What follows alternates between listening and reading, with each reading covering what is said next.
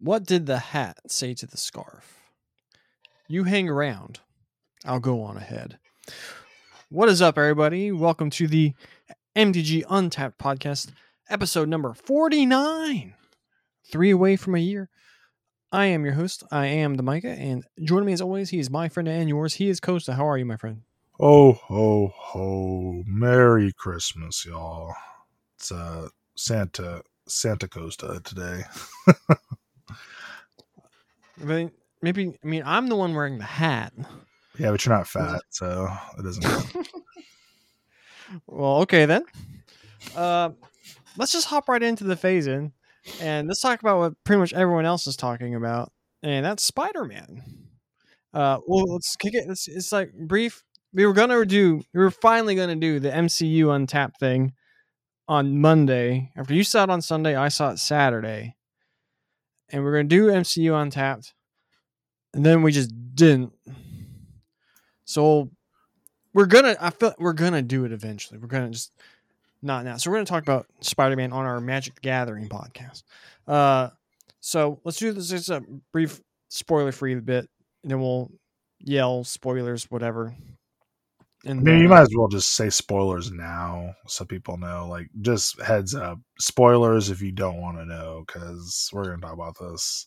yeah i guess skip to like the 12 minute mark of the podcast we'll give ourselves a fat a decent chunk of time here Mhm. Uh, I really liked it. It's my favorite MCU movie of the year. I think because it and Shang Chi are like right there. I really like Shang Chi, but I think the big moments you got in this movie outshine the big moments you got in Shang Chi. So for that reason, I'd bump it over Shang Chi. like a and, billion uh, percent. And so, uh, yeah, I, I really, really enjoyed it. I had I had a couple nitpicks, but well, I don't know. I want to hear what your your thoughts were first. Yeah, I I mean, I just think it's the best. uh I think it's the best Marvel movie to date. Um, I'm very much a nostalgia person, so even though, uh, for the record, I am not. Uh, I you know it's funny. I actually liked Andrew Garfield better than I liked Tobey Maguire as Spider Man, and I think it's mostly because like going into the third movie. I don't know, just something about Spider-Man Tobey- was so awful. yeah, I think it, for me it kind of ruins a little bit for for Tobey's character, um, and I just felt like you know it's funny because a lot of people say, and I know like Andrew Garfield's Spider Man like cries a lot, whatever, but I feel like he was kind of that way in the beginning, but I don't see him as wimpy. Versus like Tobey, I see him kind of wimpy sometimes, and and so I, I don't know, just it, and I loved Andrew Garfield's like um, satire. Like he he very much embodied what I like when I was watching like Saturday morning cartoons. Uh, you know, the Amazing Spider-Man cartoon series. Like that's how I see Spider-Man. So uh, I did like Andrew Garfield better, but as far as nostalgia goes, growing up with that Spider-Man, um, I think they did it so tastefully. The fan service, like they could have definitely have just uh, uh, Billy Dean, what's his name? Billy Dean from uh, Hondo or uh, Lando from uh, uh, Hondo, that's an entirely different Star Wars Yeah. character. Lando from uh, Star Wars, right? Mm-hmm. Him What's just showing up in the last in uh what's the name of the last Star Wars movie? Rise of Skywalker. That movie was so awful. I'm Uh, Lando, and then he kind of walks in again. I'm Lando. Like like they did nothing with that dude. I was so pissed. I was like, you could have literally have given him anything. You could have given him a gun and he could have shot somebody, but instead he just pops in selling crap and then leaves like so they did a really good job with the fan service here and and it really made sense to me a lot of this stuff um but i think they're just doing a great job in general with the whole like oh the timeline we can do whatever we can make any mistake we want and it doesn't matter so Uh, yeah. So like regarding the Spider-Mans, Tom Holland's my favorite Spider-Man. It's not particularly close. Uh, I really liked of like the Spider-Man cameos in this movie. I thought Andrew Garfield was like far better than Mhm. Tobey Maguire. Like, but uh, like my one one of my my biggest nitpick, as I wish the introduction to bringing them into the story was a lot more grand. And I don't think it necessarily hap- had to happen at the same time. Because like in my mind, it's like because like, right, just straight up say what happens. Like Tom Holland goes off, and like Ned for some reason can use magic now. He's like, find Peter Parker because he stole Doctor Strange's uh, sling ring, whatever it's called. Mhm. And then the other Peter Parker comes in. They do it again, and then Tobey Maguire comes in. I think it would have been cool, like say the the fight at the apartments, whatever. Mhm. Like Tom Holland's about to get walloped or whatever, and then Andrew Garfield Spider Man comes in and saves him, Right. and then that's how you introduce that one. I feel like the hype of him like coming in and like saving him would be bigger than just like, all right, there's a portal, then he just turns around and takes his mask off, and then Mhm. like Tobey Maguire. I love the freaking like youth pastor joke they made with him. I thought that was funny. Um, but then like, and then like, how could you could have like Tobey Maguire be the one like to get uh Tom Holland Spider Man to come around? Like like they they're trying to talking to him, and then like Tobey Maguire Spider Man just shows up because like he said he was looking for him, Right. and then so I feel like they could have done more with like the introduction. That's like a minor nitpick. Although a lot of there's a lot of memes where it's like how they could have avoided the entire entirety of this movie, where it's like Spider Man goes to Doctor Strange like, "Hey, can you just like make everyone forget about Mysterio and like what he's said?" He's like, "Sure thing, kid." Boom, end the movie. um, Uh, yeah, I mean, I they could have gone at this a ton of different ways. And for the record, I, I think between I, I might have said I th- I think what I wanted to say was between Andrew Garfield and Tommy Maguire. Yeah. Andrew's my favorite. I don't know who it is overall. It is between Garfield and Tom Holland. Um, but anyways, back to what you were saying. Yeah, you could have gone at a different, like a ton of different ways. I, I actually really appreciate the let's just Red Ranger, Power Ranger this, where like they all show up at once kind of thing. I actually really appreciate some of that because, um, and it- yeah, obviously there was like some flaws in it, right? Like if Ned's finding those two, if he does a sling ring one more time, he finds should find Tom Holland unless they just like, oh well, now we have to add you know the Spider Verse people in here or whatever. But my point is like, animated thing on the other side of the portal. It's all animated. right right so no i i i don't know something about it gave the audience enough time to just soak it in and be like oh you know and kind of like geek out for a moment because like in the middle of a battle for sure like you could have brought it in there and it would have been a cool way to introduce it i don't know if i would have the gravity of like losing may and having the spider-man comes in like you like you really wanted to kind of get that point of Aunt May just died, or Uncle the Uncle Ben of that just died. Mhm. You want to absorb that in. You want to absorb how amazing William Dafoe was. I mean, my Oh my god, gosh. that dude has it. That Mhm. that was just such a, such a great embodiment and representation of the Green Goblin, how he was. I mean, he just brought all of that into this movie. Like he he definitely stole the show, in my opinion. Uh, at least as far as the the villains go, uh, he did an extremely terrific job. Uh, so did uh, Alfred Molina. Um, I, I loved his character and, and and whatnot, but. And, and it's funny, really, all of them did a good job in embodying what they were in their own respective multiverses. But man, William Dafoe just yeah, not out of the park. It's me. Uh, William Dafoe's Green Goblin was the second best part of the movie.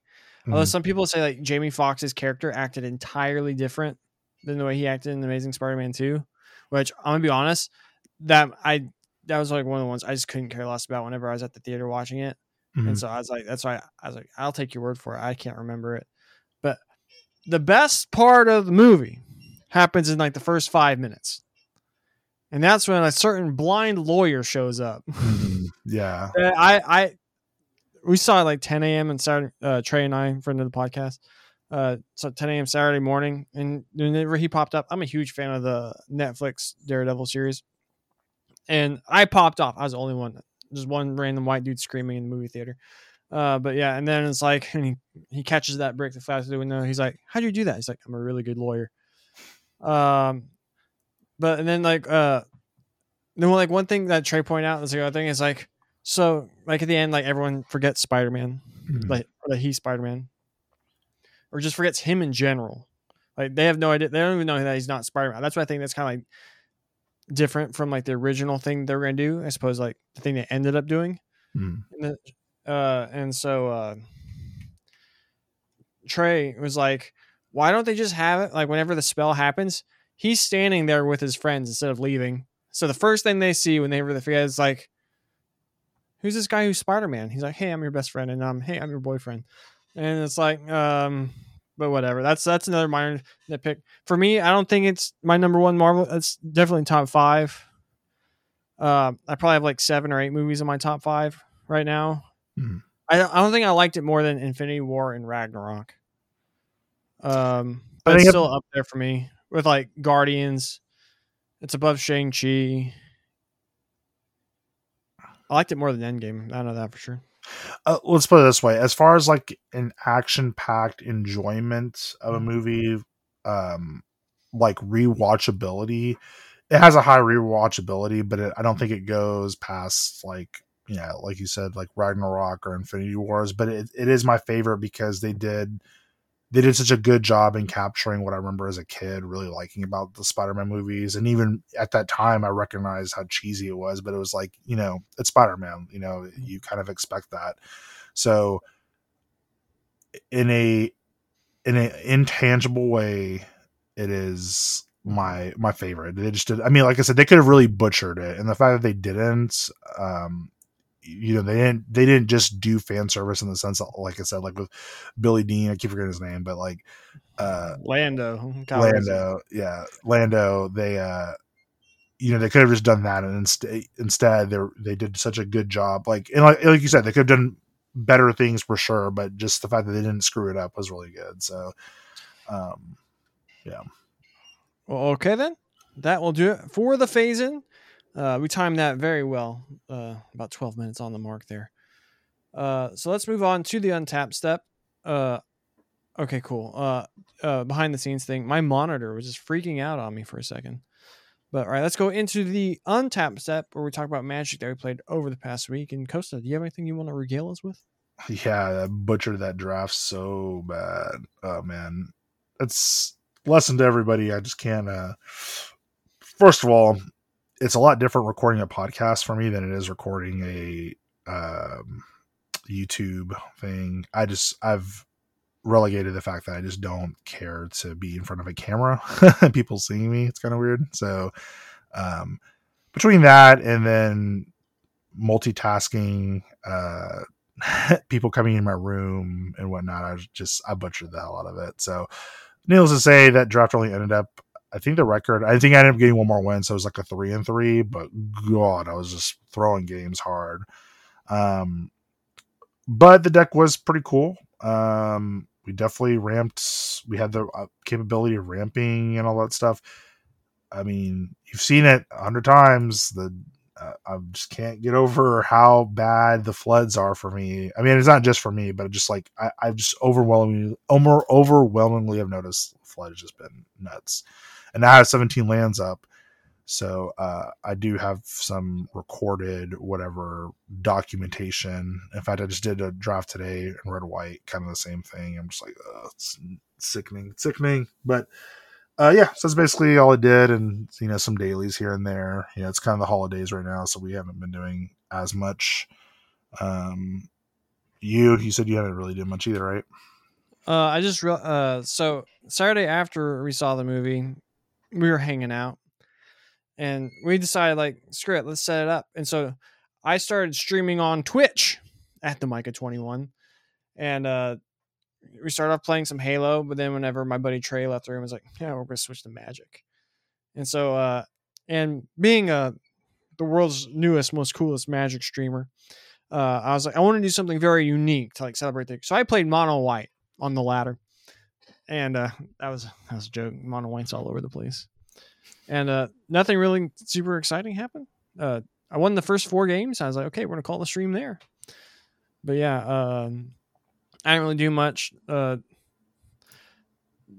yeah, that draft was kind of rough. Just yeah, I'm sure you were just like, God, why you why are you playing right now? And usually, I mean, I feel like I do pretty well, but I think the last few times you see me, and maybe it's just I don't do well, but I definitely I I will say this. I think that in the presence of people on the computer because like you've seen me play in person and i and i feel like my in play person's a lot different versus here arena i'm like zooming through th- like i'm clicking you hear me i'm clicking that button like all the time just trying to get through and so i think that's kind of an issue that i have here on arena um more so obviously than in person because in person i used to do i used to have that problem too i used to just like play a little too fast and miss lines or whatever And i've learned to really i'm not slow i just know i'm much more calculated i'm not really letting things distract me so apparently i'm just not very good with distractions on computer but i'll get better at it. The more practice the better you get right? So.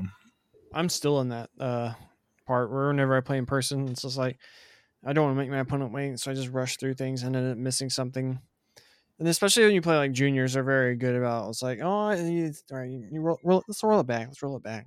right But then, uh, but then I'm just like, then I feel awkward, and, uh, and so I'm just like, okay, never mind. Let's just let's roll with it. Let's keep going. right Yeah, all right. So that'll do it for the untapped step.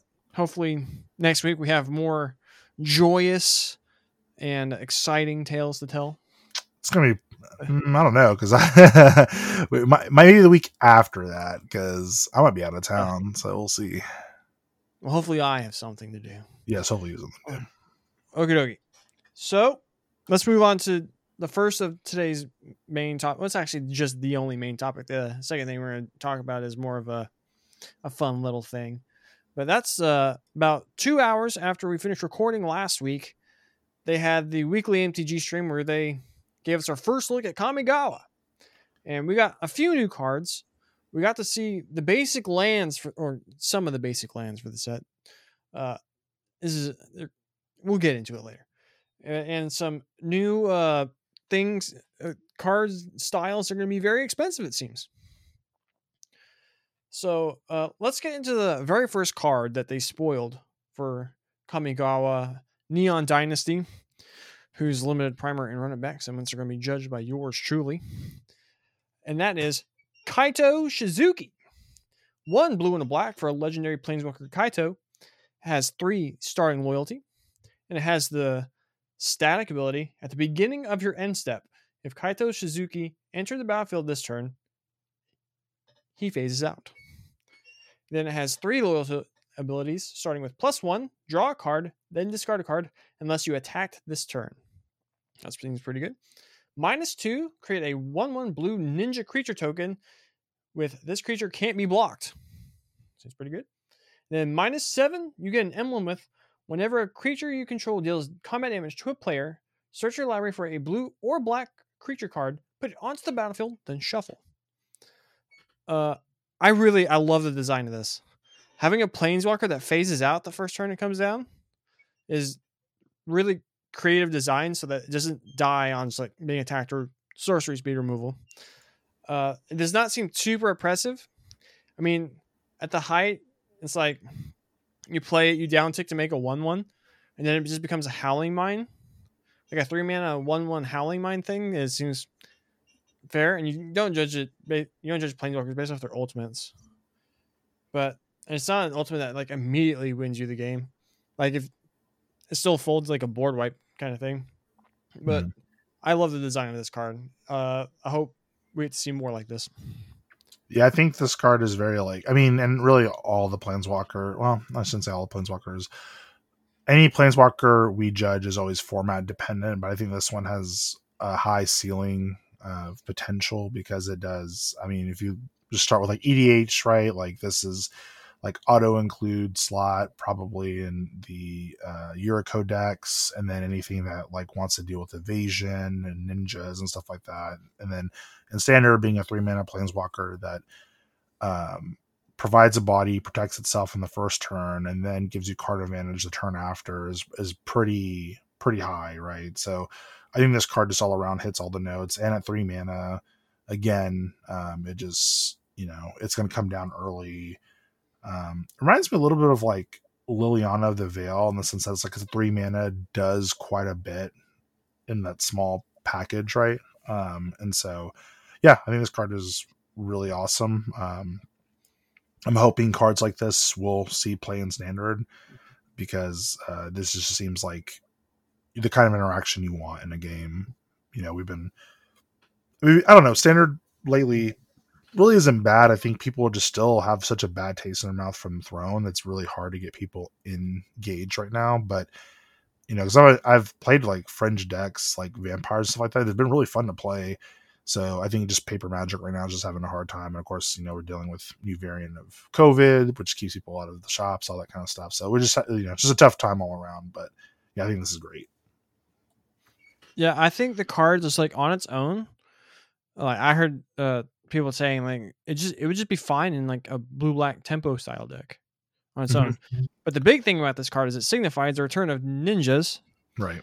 And why would they make a planeswalker that makes unblockable one ones if there wasn't going to be ninjutsu in the set? The And- yeah, it seems pretty telling. Um, I mean, they could give us another mechanic that's very similar to ninjutsu, but I think, like we said, I think that's kind of like the bread and butter. So All right, before we start recording, I told you earlier today I had an idea uh for you can we can call it a prediction. So but probably in the next few weeks we'll have to do our Kamigawa predictions episode. Because it seems we're gonna be getting spoilers pretty soon. I think they said uh spoilers don't officially start till the end of January. Right. Anyway, here's a prediction. Here's an early prediction. And feel free to tell me it's stupid because I'm pretty sure it is stupid. Mm. But we're gonna get a ninjutsu variant that allows you to return your opponent's creatures and give them the creature from your hand. And the creatures will have like say it's like a one one like a Ophidian style thing that you ninjutsu bounce your pre- opponent's card, you put it down, but whenever that creature connects, uh the whoever it dealt damage to gets to draw a card. I don't think it's stupid. I think it's just kind of complicated to like. Oh well, I mean, it's a it's a magic set nowadays. That's kind of the territory we're going into. Look Fair at. Cleave. Um, but then, uh, well, like, how what would the mana cost have to be for like one that like did the same thing, but whenever it connects, it says like you discard two cards, so that you bounce your opponent's creature to their hand. Say it's like like a, a black three one, so then you take three, but then your opponent has to discard two cards because that creature connected.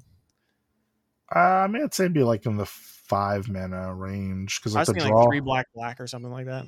because like the draw is like in a five, like four or five mana range for the the hidden way, the one that I was talking about last time. So, yeah, I mean, I I- think it'd be pretty. Discarding two cards is a pretty hefty hit, Mhm. uh, especially if it's like always if it's like always connecting, right? So, But then it's like I kind of was like thinking like how balanced that would be, because like obviously like the if it was like a rare, that uh, I I don't I doubt would like see like standard play, but like in limited, all right, I attack you, you're like okay, I bounce your creature, now you have a three one and it hits, and then you have to discard two cards, which is obviously blow blood. They only have like one card left in hand, and they have to discard both the creature and whatever.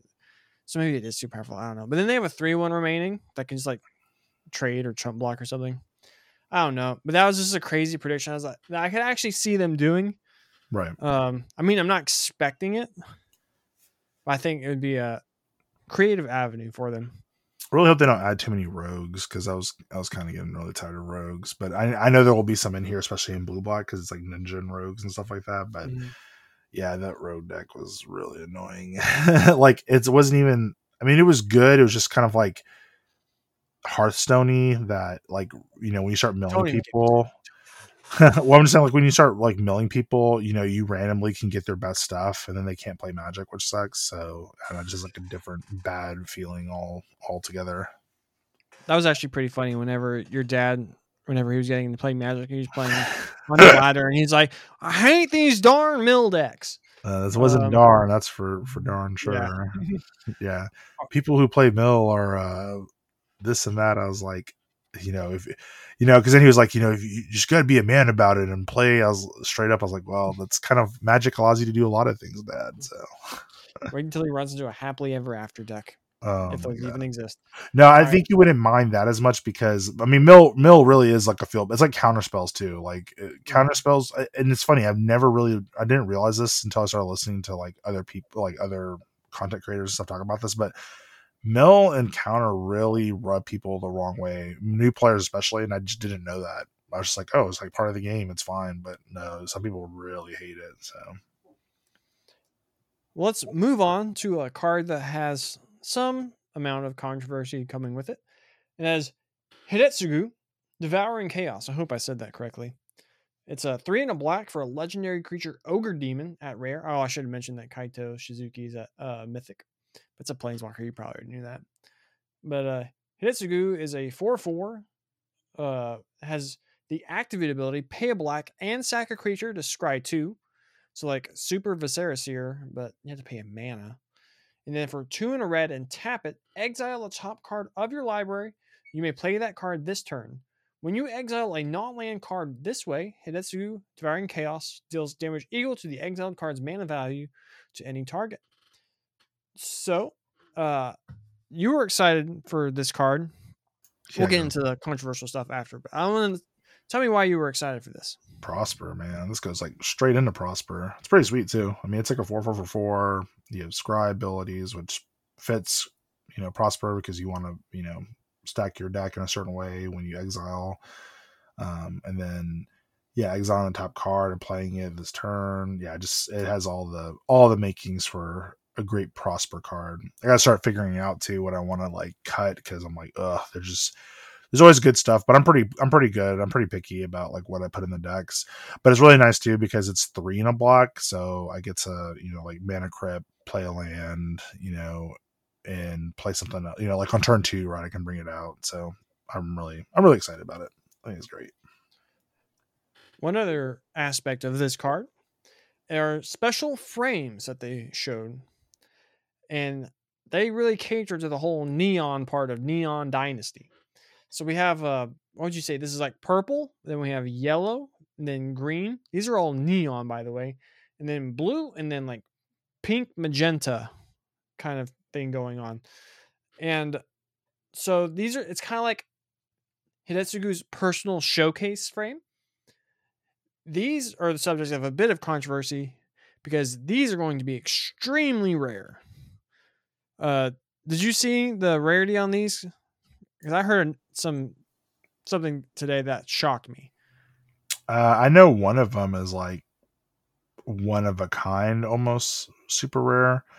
And then there's a couple colors. No, I guess I guess because they all I forgot if they're regional or whatnot, but they're pretty. And it's only happening for this card, I believe, too. Yeah. it's having all these frames. So Hidetsugu is the only one that's getting this neon treatment. But so what I heard is you'll find one of these cards in one in every 100 collector boosters. oh, okay, yeah, and ever and only collector boost.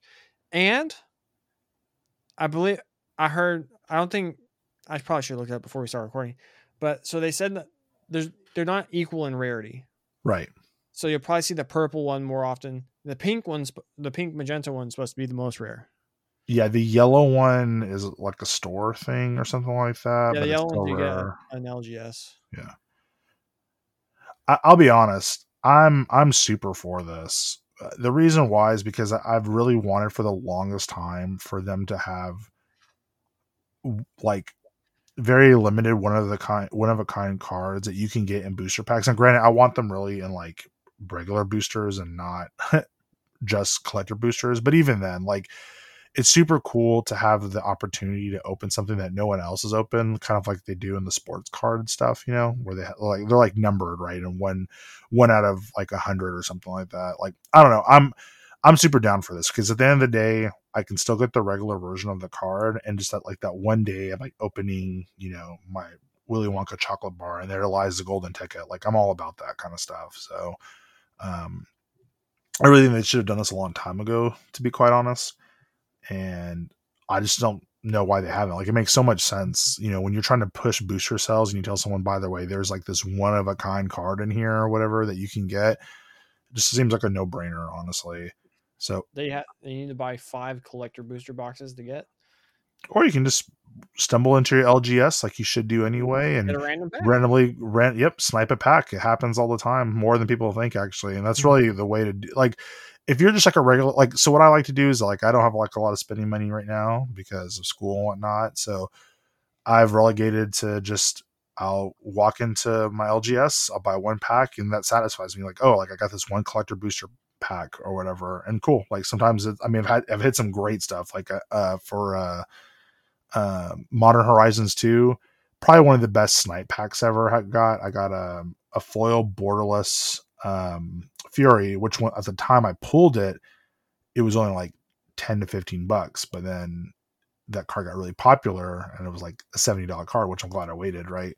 And then in that same pack, I also got a non foil borderless grief, and then I got the the um oh what you gonna call it retro foil uh force. So like that pack was just stacked, mega stacked. So um yeah, you know, and sometimes I get like super duds where like the booster I paid twenty dollars for the booster and like I got like five dollars worth of cards if that. So you know.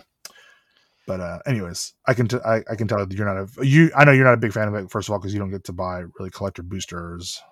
But uh is there really any other issues you have with it or I mean, I'm more indifferent than anything. And Hmm. I just realized looking at the cards on a Mythic spoiler Hmm. that like the one I was saying was purple. It has like on the bottom left, it has like a just a R, and then the rest of them has like R neon ink yellow, neon ink green, neon ink blue, neon ink red, which Hmm. does not look. It's magenta, but either way. So like, I wonder if like the one that has an R, which I, I'm assuming stands for like regular, Mhm. is like if that's the one that's like one in a hundred, or maybe like that one's more common, and then like the one that says like, or I guess neon ink yellow is the, the LGS one, but like the green, blue, and pink ones are the ones that are gonna be like one in every one hundred collector boosters. But this other one that ha- doesn't have like the neon ink on it is uh probably gonna be more common in collector boosters. I wonder if that's the case. Yeah, that would make sense. I will say wonder that if if they somehow stream explained it. do it. I wonder. I wonder if they explained this on the Oh. stream that we didn't watch. I'm sure they Uh, did. The one that I want to crack is the the the fuchsia one because just because I think color scheme it'll fit my um the way that the prosper deck looks but then if not i'll just like the regular purple one too so Well, okie dokie. Let's move on to our four mana four four dragon for the set. yeah Well, I guess there's gonna be lots of these, but this is the this is or how do I at sushi? Atsushi. the blazing Atsushi, the sky. blazing sky. Two red red for a legendary creature, Dragon Spirit at Mythic. It's a 4 4, has flying and trample. Whenever Atsushi, the blazing sky, dies, choose one. Exile the top two cards of your library until the end of your next turn. You may play those cards. And then, or you can choose create three treasure tokens. Um, cards seems pretty cool. However, uh, this is as is custom. We get a four mana, four four uh, red dragon. Seems seemingly every set that everyone gets really hyped for, thinks it looks really cool, and then nobody plays it. uh i'm playing it because i It's have standard. a standard. dragon deck now and that's Yeah. where it's slotting in i love it i love i love three mana four fours with a ton of abilities so. I don't know. I, I agree that it probably is just another dragon and standard that doesn't make it, but I don't know. This one, the fact that it, dying gives you three treasure tokens, we don't have a lot of exile effects currently in standard. I think this card actually will do some play here. Uh, again, always dependent on what the meta looks like, but if if eh, you know, I don't know. I just like this dragon a lot. I like all dragons. What am I saying? Mhm. But I think this one has some potential because it, it doesn't have an ETB, but it does have a really good die trigger. Yeah, I mean it looks cool. Like some people say, it has a bit of legendary protection Hmm. in that whenever you cast a second one, you just pick whichever one you just cast and you just sack it, and you get either get like a really doubly expensive reckless impulse, Mhm. or you just get to sack it in for three mana later, which Mhm. is all right. But yeah, uh, there's just so many like red dragons in standard that I don't know necessarily. I mean, I guess it just depends on the theme of your deck. Because if you're playing the one that makes like dragon illusions, if you're doing like a spell slinger style thing, Yeah, it's much and then different. then you do that, you're just, you're just playing smoldering egg and like I'll just run goldspan dragon. right. but yeah. yeah. I like the design. I love getting more legends though. Yeah, I think I think this one just has a. I mean, the good thing about the the four mana four four dragons is that they are different. Like they all want to do different things, so they all have potential to be in different decks. So, which is really cool. Really cool. right. Excuse me. So, uh, there was actually a couple cards that weren't officially announced, but they were leaked. Uh, Kosi, you want to go ahead and just talk talk about these? Yeah, so for the record, it's not confirmed that these are even real cards. However, a lot of people, uh, excuse me, speculate that they will, that they are. Um, so the first one is uh, Koyaden, Soul of Kamigawa. So it's three and a white for a three-three Dragon Spirit legendary creature. Uh, has flash and flying, and oh, sorry, it's Koyada. I don't know, whatever. Koyada, Soul of Kamigawa. Kodai, Koyada, what Kodai, Kodai, Kodak. Kodak, Kodak Black. But this is Kodak White. white. Uh, anyways, Kodai, uh, Soul of Kamigawa enters the battlefield under, or sorry, enters the battlefield. Uh, another target permanent gains indestructible for as long as you control Kodai. And then it has WUBRG, so uh, white, blue, black, red, green. Uh, it gets plus five, plus five until end of turn. Uh, this is also an auto clue in my dragon's deck because this is now a dragon that gives protections to my dragon. I mean, not all of them at once, but if they try to target removal or something like that, it's pretty awesome. Um, yeah, I mean, this is something that I I don't really expect to see standard play. However, it could just really be dependent on what other dragons they give us. If they give us something that's like a low mana, uh, or sorry, yeah, a, a low CMC dragon, um, this has potential because a three three flying flash is nothing to scoff at, and it gives it protection. Um, and really, actually, I forgot it's any it's another target permanent. So yeah, just any permanent. So actually, this is pretty good. I feel like this is uh, actually a really sweet card. Yeah, I mean, I always like in my head, I'm like, it's it's real. I mean, just look at it, it's real. But then also, uh, there was that fake Elspeth that went around prior to Kaldheim that I was like, oh, that looks super real.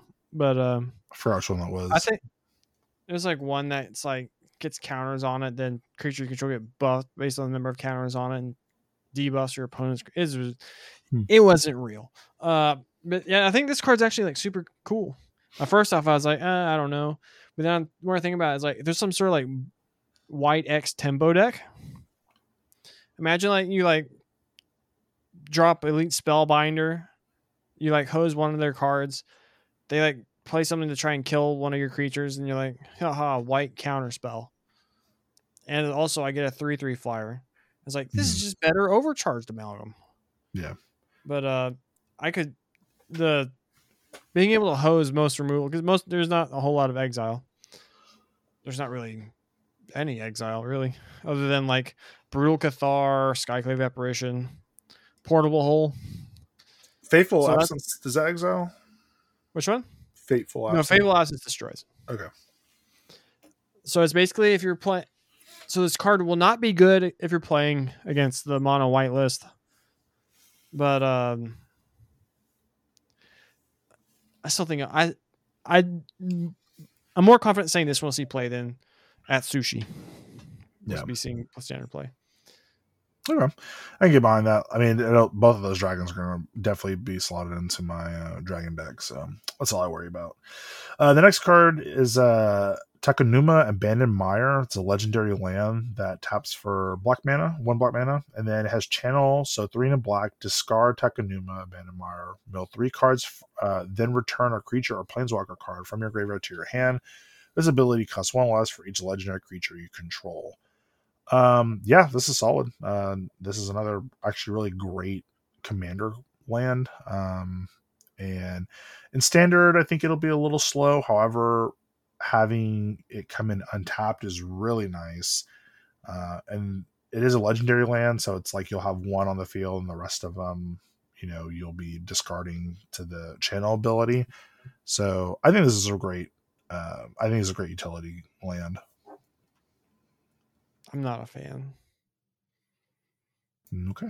Four yeah. four mana for mill three, then raise dead. Uh, you say what's a spell on a land? So I'm trying to think of it like that. Like if it was an MDFC that entered untapped and then had like four mana, mill three raise, like what would I think about it? Is how I'm trying to. And then also it's a legendary land, so if you drop the first one, then the the remaining three of them are all just going to be the channel thing, which is actually interesting because now because they with like World Tree came out, they're like, why isn't this legendary? They're like, we don't like the way legendary lands play. And so, like, for I guess the reason behind this one is because it has this channel ability. They felt better giving it legendary land.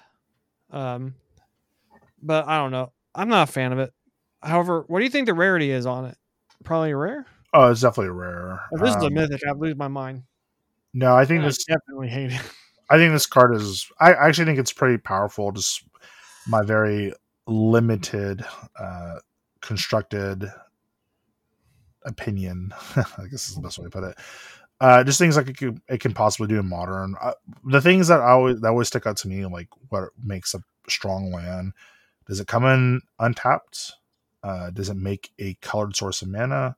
And is its ability relative enough to where you know it plays in some way in the game that like basically gives you more card advantage. And this kind of you know it's either like card advantage like drawing cards or it has an ability that makes a creature stronger whatever it is right? But like it has like that capability and this kind of like hits all those notes. So i think i don't think it's going to be an amazing superstar but i think it's going to be an addition to a lot of decks. Um if it doesn't hit standard then i think modern you know could find a use for this um, or again i think it just also just plays really well in commander too so just because milling grabbing a creature all the you know all those kind of shenanigans and it puts and if it's a legendary land you get like kind of like the the uh, what's the Nykthos, Shrine of Nykthos? Like that one is crazy good because you like tap yours, make float a bunch of mana, play the other one, sacrifice it, do it again. But this still like you get to play this land untap,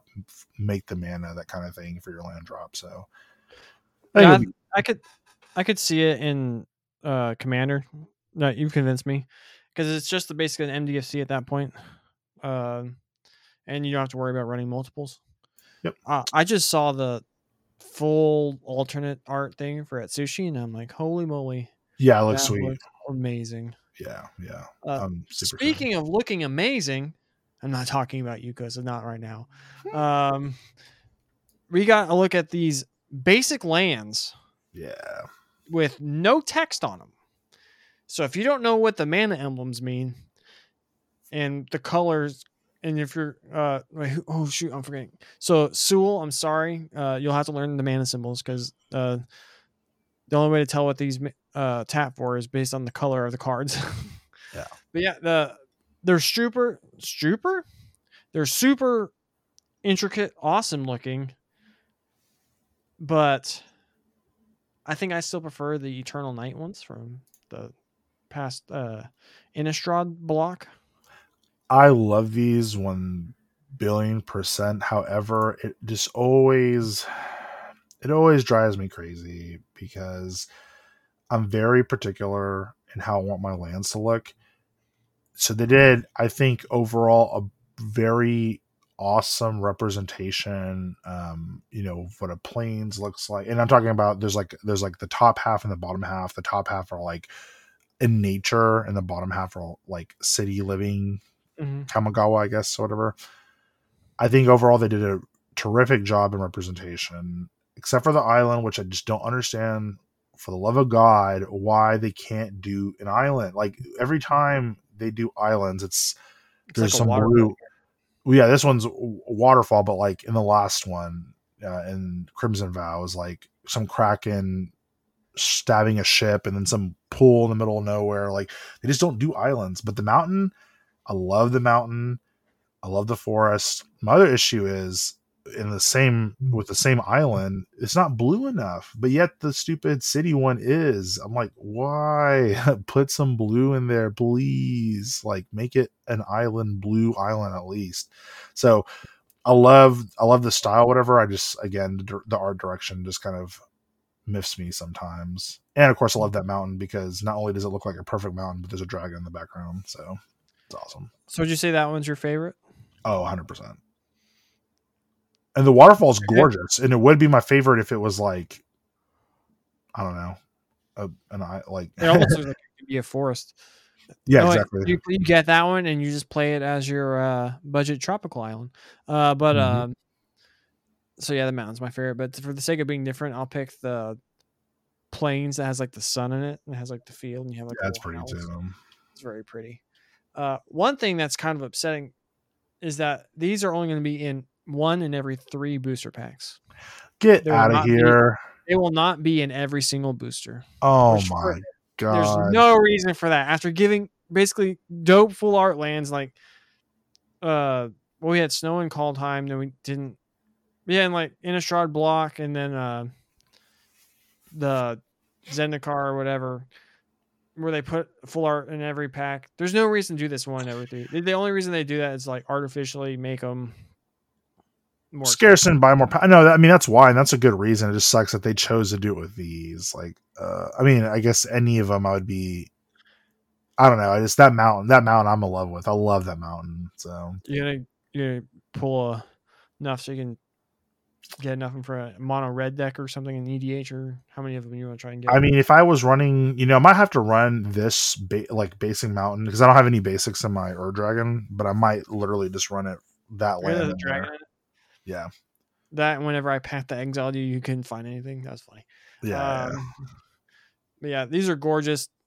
The I hate the whole one in every three packs thing, yeah. but um, uh, the Eternal Night ones are still my favorite uh, basics. You've already heard my opinion on those. They just need a little more of their colors in them, but they're still awesome. So Well, that will do it for all the stuff that we got for Kamigawa. They said that spoiler season will officially pick up at the end of January, but as always, WotC has the reserves the right to just do whatever they want. poop out And some we'll info. get random cards between then and now. Yeah. Yeah, so we got to get to our Kamigawa predictions before too long. Yep. But now, all right, moving on to the next little bit. Uh, so because this episode's coming out on Christmas Eve, uh, we want to do a little Christmassy thing. And be honest, we were struggling a little bit to come up with something to do. But Mhm. so what we ended up landing on is basically if we could get a Christmas gift from WotC to us personally. So the, what would be the best thing WotC could give Costa for Christmas? And then what's the best thing WotC can give the Micah for Christmas? And we're going to be sharing what that is. And so Costa, why don't you let us know what you really want WotC to give you for Christmas? Uh, so since I kind of missed the mark here a little bit, and that it was just supposed to be f- for me personally, but that's fine. It could be I'll- for I'll- everyone. Nah, it's fine. It's it's this would be for me personally. I would love an exclusive set of ten new dual decks because when I started getting my friends into Magic, we kind of created our own dual decks. Really, it was just casual decks that we threw together. There's like no ban cards or anything like that, and so I actually have sitting up on my bookshelf over there it's the box we call it the gauntlet box of decks but i used to really love the dual decks um, because they were curated decks and they did a pretty good job like um you know they always you know they put like a little bit of value in there um but the decks were just fun to play against each other um and so i would really like first of all for them to bring those back but you know since it's just for me i would love to have 10 special great dual decks because I really miss that. Like that's that's just a fun part of Magic is uh, getting my friends together and doing that. Fun bit of trivia. The very first Magic product I bought was the Theros dual decks, where like the face of one was Hydra Broodmother, Oh yeah, and the other one was the the Sphinx thing. think I can't remember. It was like speed versus something. So, I don't know. But that's how I got a Nykthos in it. And you're right. So some of them did have some money in it. Yeah, Um, but yeah, so that was the very first thing, uh, uh magic bit I've ever purchased because it was featured on um, the Spellslingers thing where uh, Luis Scott-Vargas played against Day9 using those dual decks. And That's I saw cool. it at Walmart. I was like, hey, I'm gonna pick that up. That's actually when I really got into Magic, or started to get into Magic. Yeah. yeah. So that's it. I really, I guess it like just like, I guess they don't balance the like challenger decks that way, and then they're just like, yeah. So that'd be and that's just like a fun thing. You just get a bunch of them, like grab them, and it's like basically your own like kind of like Magic board game thing. and they're very ca- exactly. It's very exactly. It's very board game, and the the rare or the the cards that they pull from like all times of Magic. So that's really a nice thing, and that's like what ours uh, like our little dual decks battle royale decks that we have are. They're just decks from or cards from Magic's history. So there's nothing like they don't have to all be from Theros or something like that, which is really cool because like you, you that's how I learned about other cards I used to, right? So yeah, I miss I miss the dual decks. I wish they'd bring those back. Well, all right. What can Wizards of the Coast give the Micah for Christmas? Get rid of this alchemy nonsense that's I going on on Arena for I the love of.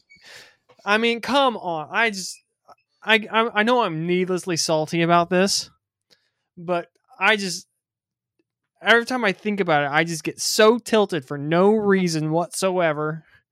And it can't be good for my mental health. So, Wizard of the Coast, please, for my own mental health, let me play with stupid Luminarch Aspirant Historic Brawl without having this nonsense triggering on a And end so- step or yeah, I- it's it's like oh my gosh.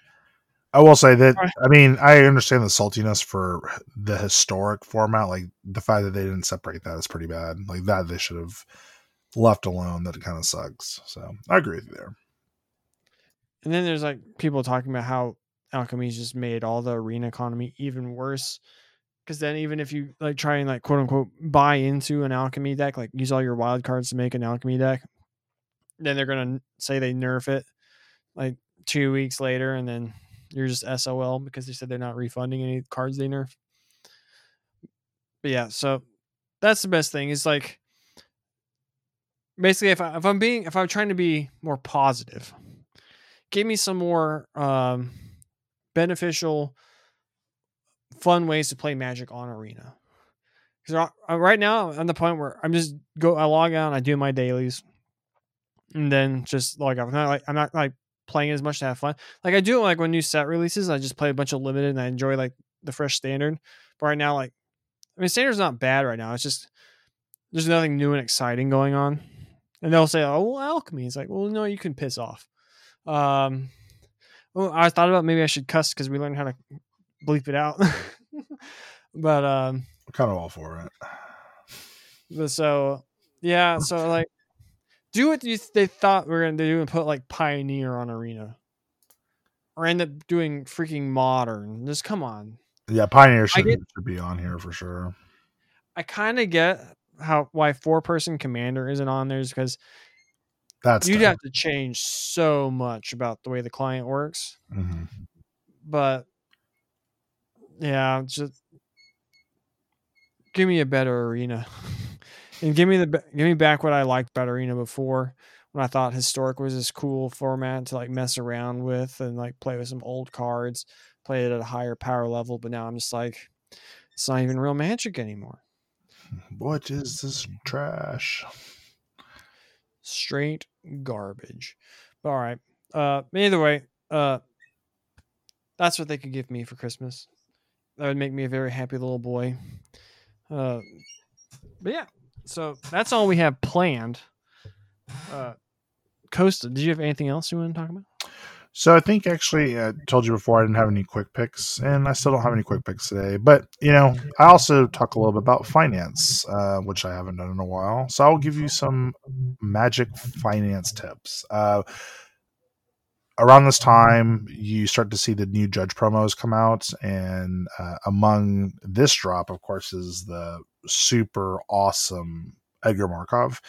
Uh, I just wanted to basically, for those who listen, don't get wrapped up in the hype right now. Don't go pay three hundred fifty dollars for this card. It is absolutely sick, but there's, I can almost guarantee there's a plethora of supply for this card.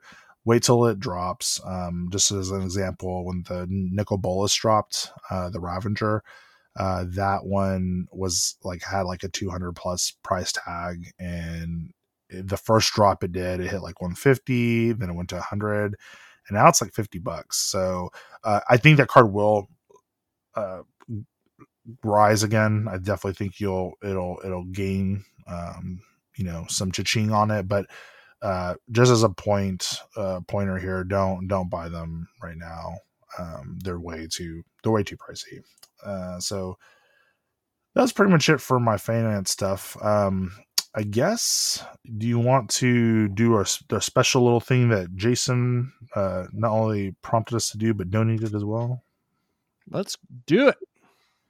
So, in the uh, Christmas spirit uh, and the fact that we're almost a year old, um, we don't have, you know, we don't have, you know, booming views or anything yet, you know, listens, but we're getting there.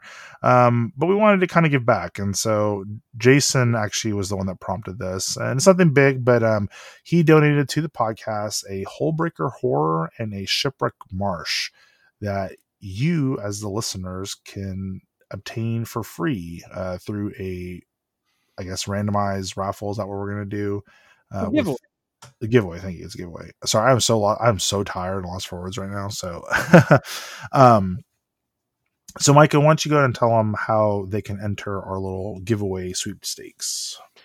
So to enter the giveaway, first thing you need to do is go ahead and follow us on Twitter and follow us on Facebook.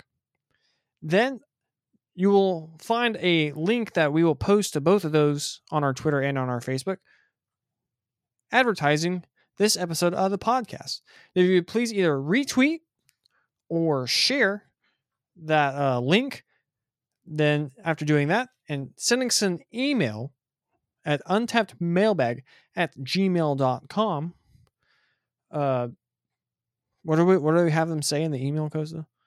Uh, just their address. And actually, if you wouldn't also mind, just as some feedback, if you give us some feedback and tell us what you've been, you know, what you thought about the show so far, what we can do to change it. Because again, we're coming up, up on that year, and uh, we want to know what y'all really like. And obviously, listens is one of the ways that that happens. But um, you know, we want to know you, what you've enjoyed the most about the show, and maybe anything. It doesn't have to be anything long. You can just say, "Hey, you really like the content," and that's the honest truth. That's the honest truth. But if you have something like, "Hey," Costa, you know, you start really slow. You're not very energized in the beginning, but then you come on. That's great too. What we just wanted to have some feedback. We just want to know, you know, kind of, you know, morph in into something that everyone likes as much as we can, right? So, mm. um, but definitely your address, obviously, because otherwise, I don't know who to send the cards to. So, and you know, like the game of Magic the Gathering, we here at MTG Untapped are about interaction. Uh, I don't know. I waited so long to say that. But yeah, sorry. Just to bring it back, follow us on Twitter at MTG Untapped Pod and at Facebook at MTG Untapped Podcast.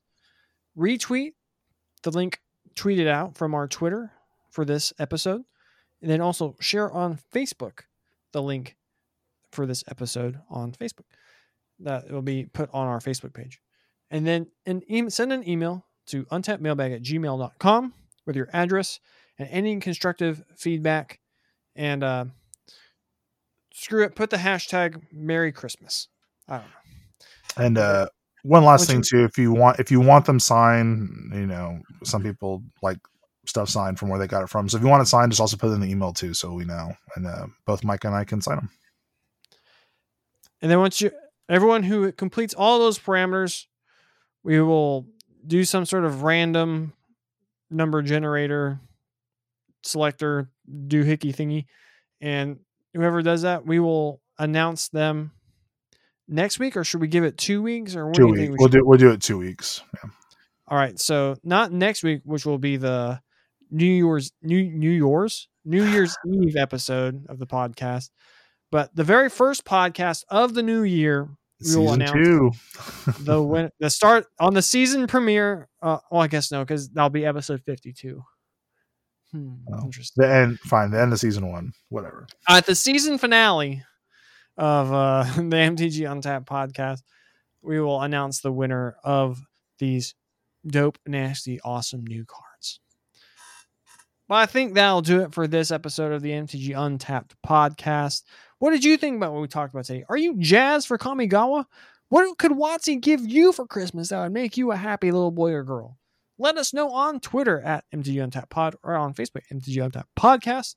Or if you have any other ideas for stuff you would like us to talk about, send us an email, untappedmailbag at gmail.com. And if you please stop what you're doing, subscribe, rate, and leave us a review wherever you are listening to this podcast. It would be very much appreciated. But yes, that'll do it for this, the 49th edition of MTG Untapped. I have been the Micah, signing off for Costa. We will talk to y'all next week. Have a Merry Christmas. Bye, guys. Oh, oh, oh. Merry Christmas, y'all.